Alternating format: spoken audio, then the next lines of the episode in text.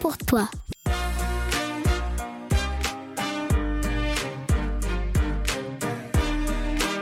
Aujourd'hui, on lit pour toi Les As de l'info.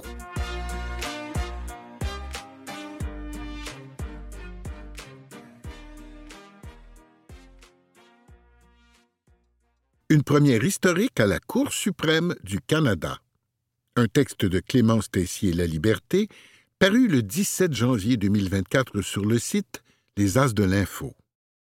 Pour la toute première fois, plus de femmes que d'hommes siègent au plus haut tribunal du pays, la Cour suprême du Canada.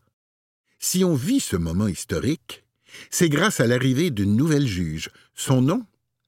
Mary T. Morrow. On te la présente et on t'explique c'est quoi la Cour suprême. Un rôle très important. La Cour suprême, c'est comme le grand arbitre du Canada. C'est le plus haut tribunal du pays. Ça veut dire que lorsqu'un conflit ne se règle pas lors d'un procès qui se déroule dans d'autres tribunaux, c'est la Cour suprême qui doit trancher. Ses décisions sont finales.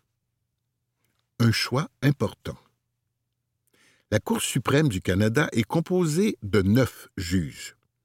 Puisque le rôle est très important, il faut bien les choisir.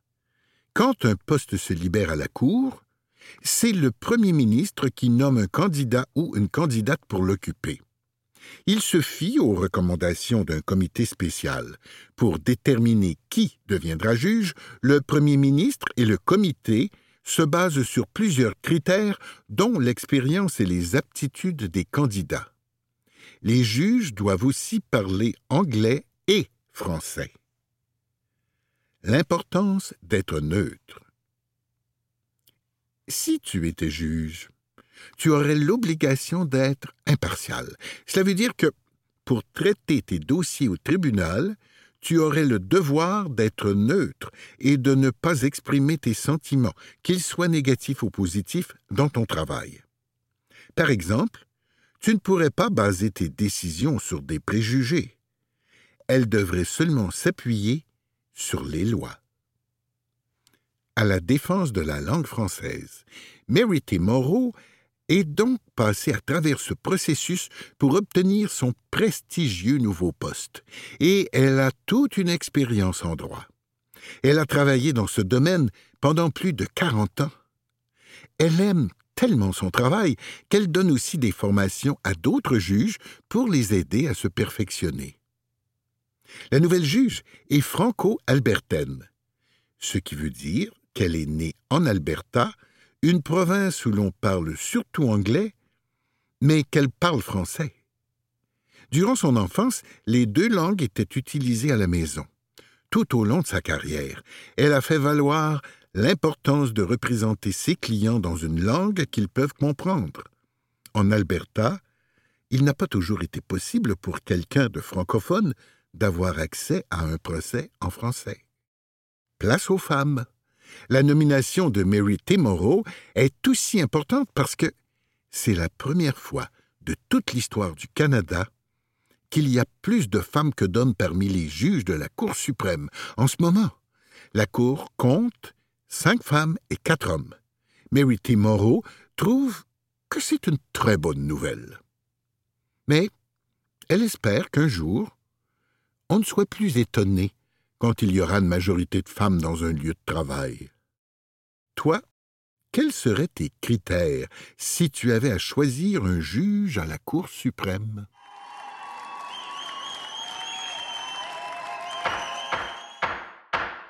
La détox vestimentaire pour protéger la planète. Un texte de Lisiane Alexandre, paru le 16 janvier 2024 sur le site Les As de l'Info. Savais-tu qu'il y a un lien entre la mode, la pollution et le bien-être des travailleurs? Et si on revoyait notre manière de se procurer des vêtements? On t'explique tout ça ici. Un petit mot sur la mode d'hier à aujourd'hui. À l'époque de tes arrière-grands-parents, les gens achetaient rarement des vêtements neufs. Ils portaient des vêtements durables qu'ils réparaient aux besoins. Les enfants portaient les anciens vêtements de leurs nombreux frères et sœurs, même s'ils étaient usés ou pas trop à leur goût. La mode était surtout réservée aux gens riches. Aujourd'hui, la réalité est bien différente. As-tu déjà entendu parler de la fast fashion? C'est le fait de produire des vêtements très vite qui coûtent peu d'argent. Résultat, nos vêtements durent moins longtemps parce qu'on s'en tanne ou parce qu'ils sont de moins bonne qualité. Quel est le lien avec la pollution de la planète? On utilise plus de ressources pour produire ces vêtements. Eau, pesticides, pétrole, produits chimiques pour les teintures. C'est nocif pour l'environnement. Quand on se débarrasse de nos vêtements, ils se ramassent souvent dans les dépotoirs des milliers de tonnes de vêtements ont été abandonnés dans le désert du Chili, par exemple.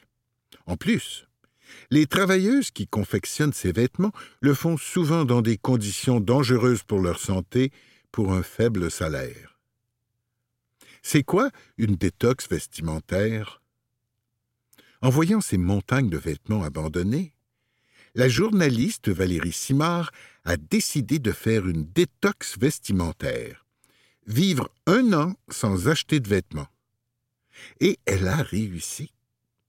Elle a raconté son expérience dans un livre qui vient de sortir, Une année de détox vestimentaire. On s'entend. Valérie Simard est une adulte qui a fini de grandir depuis longtemps. Comme ce n'est pas ton cas, tu as probablement besoin de changer de vêtements plus souvent qu'elle. Voici d'autres propositions pour toi. Acheter dans des friperies. Échanger des vêtements avec des amis. Louer des vêtements pour les occasions spéciales comme ton bal de finissant. Apprendre à faire des réparations simples comme coudre un bouton.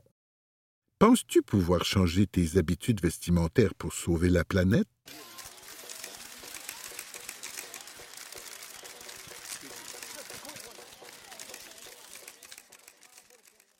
Vingt ans en prison pour rien. Un texte de Lisiane Alexandre, paru le 15 janvier 2024 sur le site Les As de l'Info. Le 4 janvier dernier, deux hommes ont été innocentés après avoir passé près de 20 ans en prison pour un meurtre qu'ils n'ont pas commis. C'est un incroyable cas d'erreur judiciaire. Je t'explique tout ça. Que s'est-il passé? Tout commence en novembre 1983 à Saint-Jean, au Nouveau-Brunswick. Ce jour-là, un coureur trouve un cadavre dans un boisé. La victime est George Gilman Lehman, un plombier de 55 ans. Rapidement, la police arrête Robert Mailman, un criminel connu du coin, et son acolyte, Walter Gillespie. Ils sont accusés du meurtre les nombreuses erreurs des policiers. Dans son enquête, la police a commis plusieurs erreurs. Normalement, les policiers doivent se baser sur les indices qu'ils découvrent pour identifier un coupable. Mais dans ce cas-ci, la police a mené l'enquête dans le but de prouver que M. Mailman était le meurtrier. Les policiers ont donc caché et ignoré plusieurs éléments importants. Par exemple, ni M. Mailman, ni M. Gillespie n'étaient à Saint-Jean le jour du meurtre. Ils avaient des papiers pour le prouver, mais ces documents n'ont jamais été présentés lors du procès. De plus, les policiers ont manipulé deux personnes pour qu'elles mentent lors du procès. Ils leur ont demandé de dire qu'elles avaient vu les deux hommes commettre le meurtre, même si ce n'était pas vrai. Bien sûr, tout cela était totalement illégal. Des années plus tard, ces faux témoins ont avoué avoir menti. Une injustice réparée des décennies plus tard. Malgré ces erreurs, les deux hommes ont été condamnés. Robert Millman a passé 18 ans en prison et Walter Gillespie 21 ans. Même après leur libération, ils demeuraient coupables de meurtre aux yeux de la loi et de leur communauté. Mais l'organisme Innocence Canada s'est intéressé à leur histoire. Cet organisme travaille à défendre les personnes accusées de crimes qu'elles n'ont pas commis. Ses avocats ont révélé au grand jour les failles de l'enquête qui a mené à la condamnation des deux hommes. Finalement, le 4 janvier dernier, une juge a déclaré que Walter Gillespie et Robert Melman étaient innocents. Enfin. Rassure-toi, ce type d'erreur, qu'on appelle erreur judiciaire, est très rare. Au Canada, toute personne accusée d'un crime est présumée innocente jusqu'à ce qu'on prouve hors de tout doute raisonnable sa culpabilité. C'est ce qu'on appelle la présomption d'innocence. L'objectif est d'éviter d'envoyer une personne innocente en prison, mais, comme tu vois, ce n'est pas toujours parfait. Et toi, est-ce qu'on t'a déjà accusé à tort de quelque chose? Comment t'es-tu senti? Objectif Lune. Un texte d'Émeric Epo, paru le 13 janvier 2024 sur le site Les As de l'Info. Durant la nuit de dimanche à lundi, la fusée américaine Vulcan Centaur a quitté la surface de la Terre, direction la Lune. Plus de 50 ans après la dernière mission habitée sur la Lune, les États-Unis veulent de nouveau mettre le pied sur notre satellite naturel. Pourquoi maintenant? J'en parle avec Olivier Hernandez, le directeur du Planétarium de Montréal. La dernière fois qu'il y a eu un humain sur la Lune, c'était en 1972. Pourquoi est-ce que ça fait si longtemps? Aller sur la Lune coûte extrêmement cher, environ 4 milliards de dollars par voyage. C'est la raison principale pour laquelle on n'y est pas allé depuis 50 ans. Dans les années 1950 et 1960, il y avait une course entre deux grandes puissances, les États-Unis et l'URSS, la Russie actuelle, pour arriver le premier sur la Lune. Quand les États-Unis ont remporté cette course, l'URSS a cessé d'investir de l'argent dans ce projet. Maintenant, avec la Chine, qui veut à son tour aller sur la Lune et y envoyer la première femme astronaute, la course est relancée. À ce jour, seulement quatre pays sont parvenus à réaliser ce qu'on appelle un alunissage contrôlé. US les États-Unis, CN la Chine, RU l'URSS, actuelle Russie, IN l'Inde. Ça sert à quoi d'aller sur la Lune? Dans les prochaines années, on veut envoyer des humains, des robots ou des vaisseaux pour effectuer des opérations spatiales directement à partir de la surface de la Lune. Faire décoller une fusée de la Terre, ça coûte cher en carburant, parce qu'il faut traverser l'atmosphère et c'est très difficile sur le plan technique. Le but et donc de construire une base sur la Lune et d'envoyer des pièces de fusée qu'on assemblera sur place. Ce serait moins cher et ça permettrait de construire de plus grosses fusées et d'aller plus loin dans l'espace. Cette base, elle fait partie de cette nouvelle course à l'espace? Oui. Construire une base sur la Lune, c'est marquer son territoire et envoyer un message fort après, on pourrait utiliser une partie des ressources de la Lune pour créer du carburant. Par exemple, sur la Lune, on peut utiliser l'hydrogène et l'oxygène présents dans l'eau sous forme de glace. Ces deux composants sont la principale source de carburant des moteurs de fusée. Tu parles de territoire. Est-ce que la Lune appartient à un pays en particulier? C'est une très bonne question. En fait, il existe ce qu'on appelle le traité sur l'espace, qui date de 1967 et qui a été signé par une centaine de pays. Ce traité définit la Lune et les astres comme n'appartenant à personne.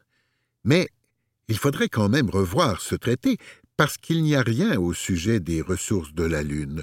Ça pourrait éventuellement causer des problèmes.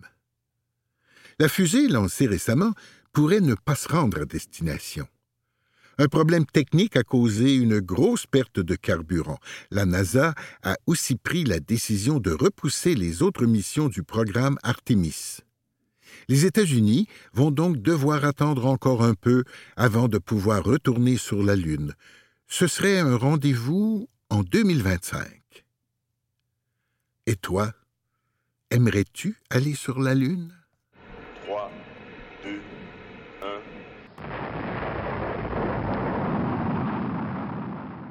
Pour ou contre la pizza hawaïenne Un texte d'Émeric Epo. Paru le 15 janvier 2024 sur le site Les As de l'Info.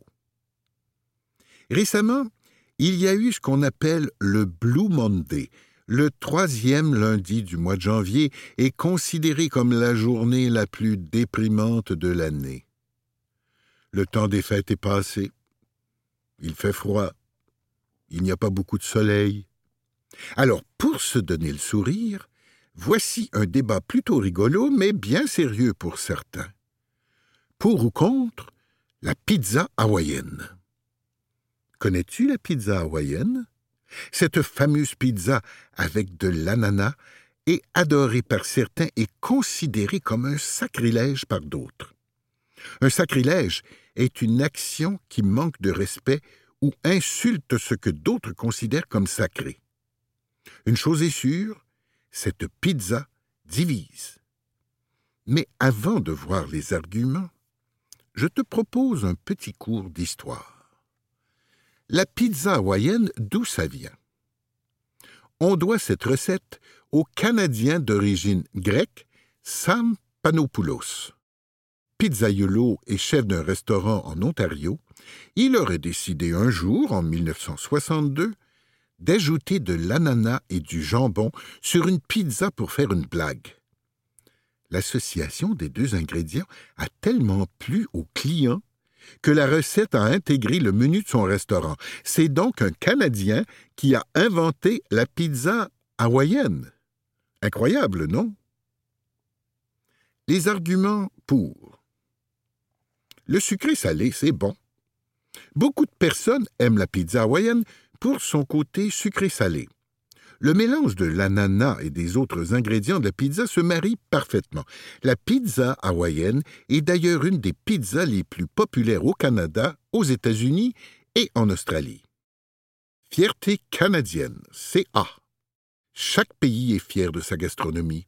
Les Français disent qu'ils font le meilleur fromage. Les Italiens pensent qu'ils font les meilleures pâtes. Les Américains ferait les meilleurs barbecues, etc. Alors au Canada, on devrait être fier de notre pizza hawaïenne. En tout cas, Justin Trudeau soutient la pizza hawaïenne. En 2017, le premier ministre du Canada a tweeté J'appuie cette délicieuse création du sud de l'Ontario. Cuisiner, c'est innover. Tous les plus grands chefs le disent. En cuisine, il ne faut pas avoir peur d'essayer des choses complètement folles. Sinon, aucune nouvelle recette ne pourrait être créée. Des recettes inventées par hasard ou en associant des goûts originaux. Il en existe plein. C'est pour ça qu'on aime autant la cuisine, parce que ça peut nous surprendre. Les arguments contre.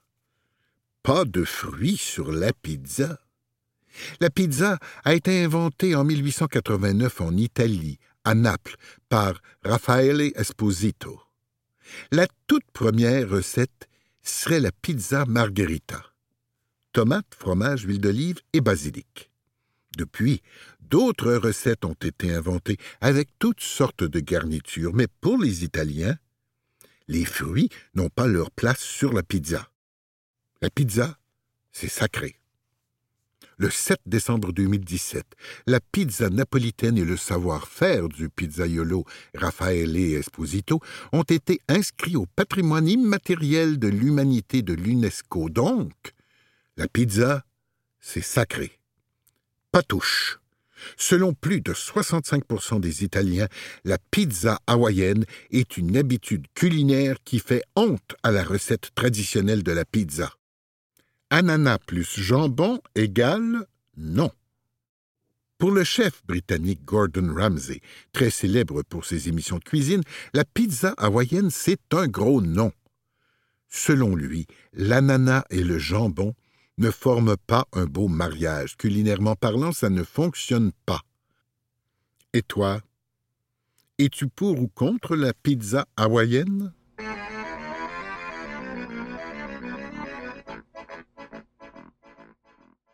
Un gros avion qui vole vert. Un texte d'Émeric Kepo, paru le 11 janvier 2024 sur le site Les As de l'Info. Il n'y a pas si longtemps, la compagnie aérienne britannique Virgin Atlantic a réalisé quelque chose que personne n'avait encore réussi. Traverser l'Atlantique sans utiliser la moindre goutte de kérosène. L'avion de la compagnie aérienne a effectué ce vol en utilisant ce qu'on appelle du carburant vert. On te parle de cette histoire. Le tout premier. Le 28 novembre 2023, un Boeing 787 de la compagnie Virgin Atlantic est entré dans l'histoire de l'aviation. L'avion a décollé de Londres mardi matin équipé de deux moteurs fonctionnant uniquement au carburant vert. Direction New York. Ce Boeing devient le premier avion à effectuer un trajet long courrier en utilisant ce type de carburant. Un vol long courrier, c'est un vol sur une très grande distance. Près de 6000 kilomètres séparent Londres de New York. Ce vol montre comment nous pouvons décarboner les transports, a dit le ministre des Transports britannique Mark Harper après l'atterrissage. Savais-tu qu'il existe des tonnes de carburant 100% naturel sur Terre? Certains sont à base de jus de betterave, de graisse animale, de céréales, d'huile végétale et, comme tu viens de le voir, d'algues ou bien de résidus de bois. Mais ce qui est vraiment cocasse dans cette histoire, c'est que l'huile utilisée pour le carburant de ce vol en particulier est en fait de la vieille huile de friteuse. Oui, oui, de friteuse. Qui aurait cru qu'on pouvait faire voler des avions grâce à des frites? Certainement pas moi. Encore du chemin à faire. Des avions qui volent grâce à du carburant 100% vert, c'est une bonne nouvelle pour l'environnement, mais il reste encore beaucoup de chemin à faire selon le docteur Parr, scientifique chez Greenpeace. Dans une entrevue accordée à l'agence France Presse, il mentionne que les déchets utilisés comme matière première pour le carburant vert de ce vol ne sont pas disponibles en assez grande quantité pour pouvoir remplacer complètement le kérosène. De plus, la fabrication de ce carburant a aussi des effets néfastes sur l'environnement. Faire venir ces produits, les transformer en carburant à l'aide de machines spéciales, le transporter, tout cela a des conséquences sur l'environnement. Mais selon plusieurs experts, le biocarburant sera clairement une alternative au kérosène dans le futur puisqu'il est déjà utilisé dans le domaine de l'aviation sur certains vols en complément du kérosène. Et toi? Voudrais-tu plus prendre l'avion si tu savais qu'il utilisait du carburant vert?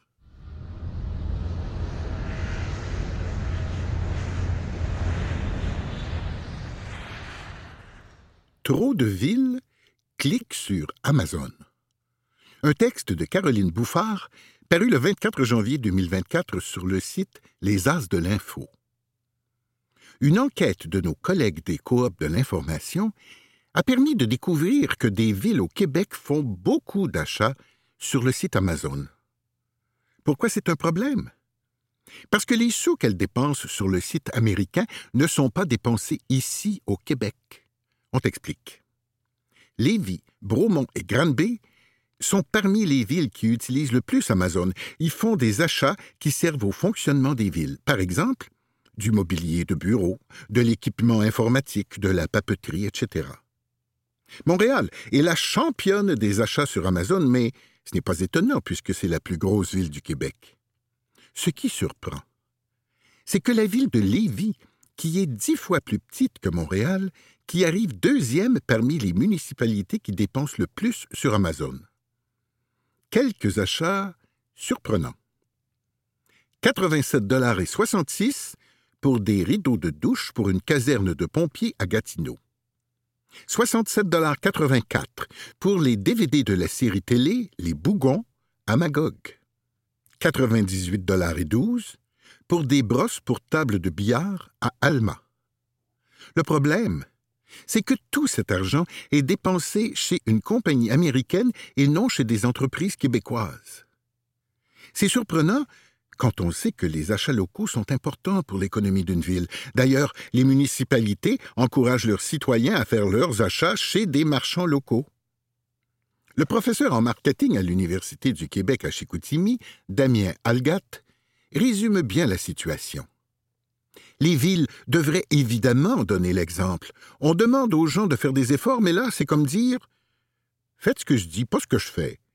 J'ai un peu l'impression que les villes choisissent la facilité. Pourquoi les villes commandent sur Amazon alors? Le budget des villes vient des taxes que paient ses habitants. C'est l'argent des citoyens que la ville dépense. Alors, elles essaient de trouver les meilleurs prix. Amazon est aussi réputé pour la rapidité de son service de livraison et ses bas prix. C'est économique et facile. Est-ce que les commerces locaux peuvent concurrencer cela? Oui, répond la ville de Québec. La ville de Québec est située en face de Lévis. C'est la capitale nationale de la province et la deuxième plus grosse ville au Québec. Elle fait plus de trois fois la taille de Lévis, mais elle dépense vingt fois moins qu'elle sur Amazon. Quel est ton secret, Québec? Depuis 2017, Québec a décidé de limiter le plus possible ses achats sur le site américain pour favoriser les entreprises de la ville. Elle a même créé son propre Amazon, c'est-à-dire un site web d'achat pour les employés de la ville sur lequel on retrouve des produits des commerces locaux. La ville a conclu des ententes avec les commerçants qui proposent leurs produits à des prix compétitifs et même plus bas que ceux d'Amazon. Comme le dit David Drouin, qui est chargé des achats à la ville de Québec, si on veut que notre ville soit dynamique, il faut montrer l'exemple. Faites-vous des achats en ligne à la maison? Pour acheter quoi, par exemple? C'était Gilbert Lepage et à une prochaine lecture.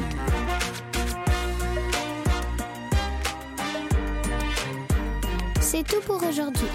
On se retrouve dans deux semaines. Merci à toute l'équipe.